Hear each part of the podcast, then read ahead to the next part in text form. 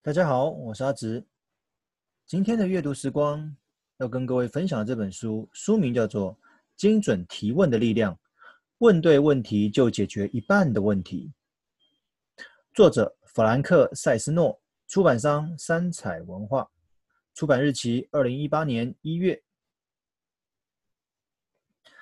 你得在正确的时间向正确的对象问出正确的问题。得到答案后，还要正确的运用。这是一位 CNN 的名主播所说的话。在我多年的财务咨询工作，如何透过提问取得信任感，让民众能够叙说报表数字背后的故事，一直是需持续努力的目标。毕竟，当冰冷的财务数字配合有温度的背景故事，其后续的分析跟建议就会大不相同。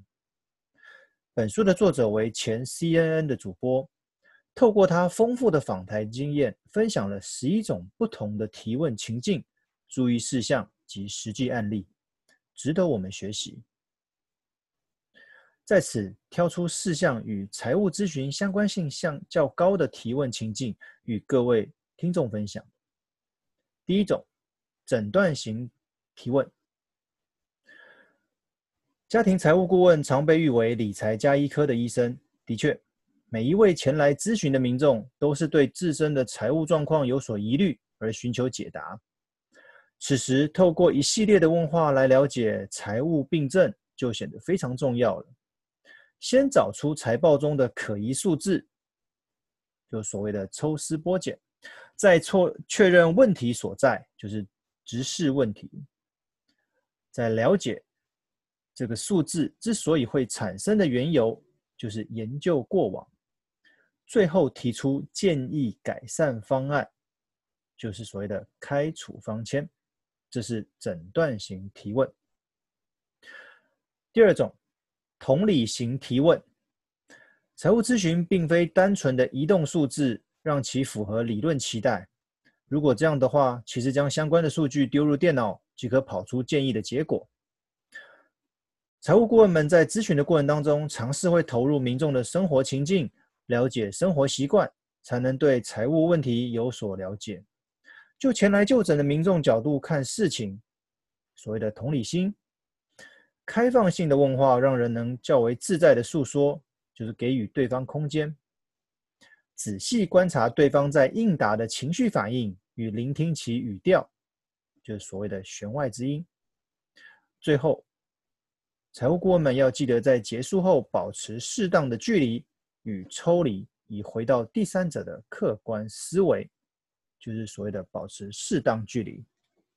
这是同理性提问。第三种，搭桥型提问。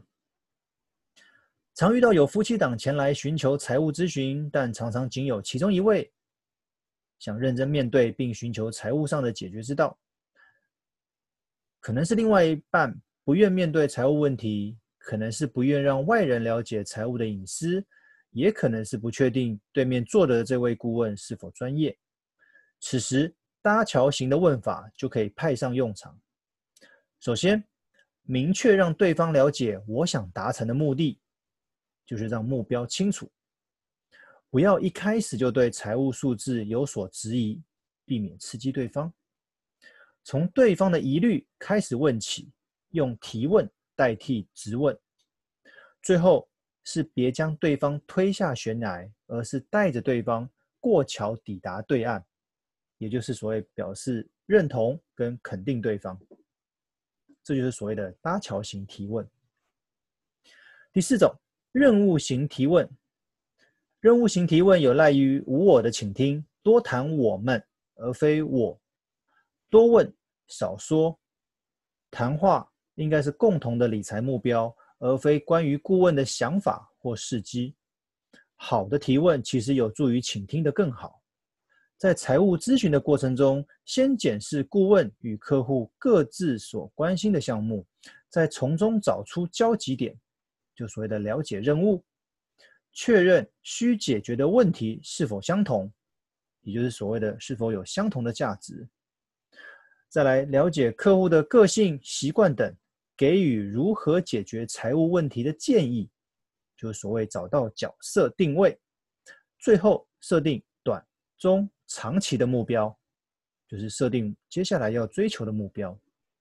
这就是所谓的任务型提问。除此之外，冲突型提问是另外一种充满挑战的提问方式。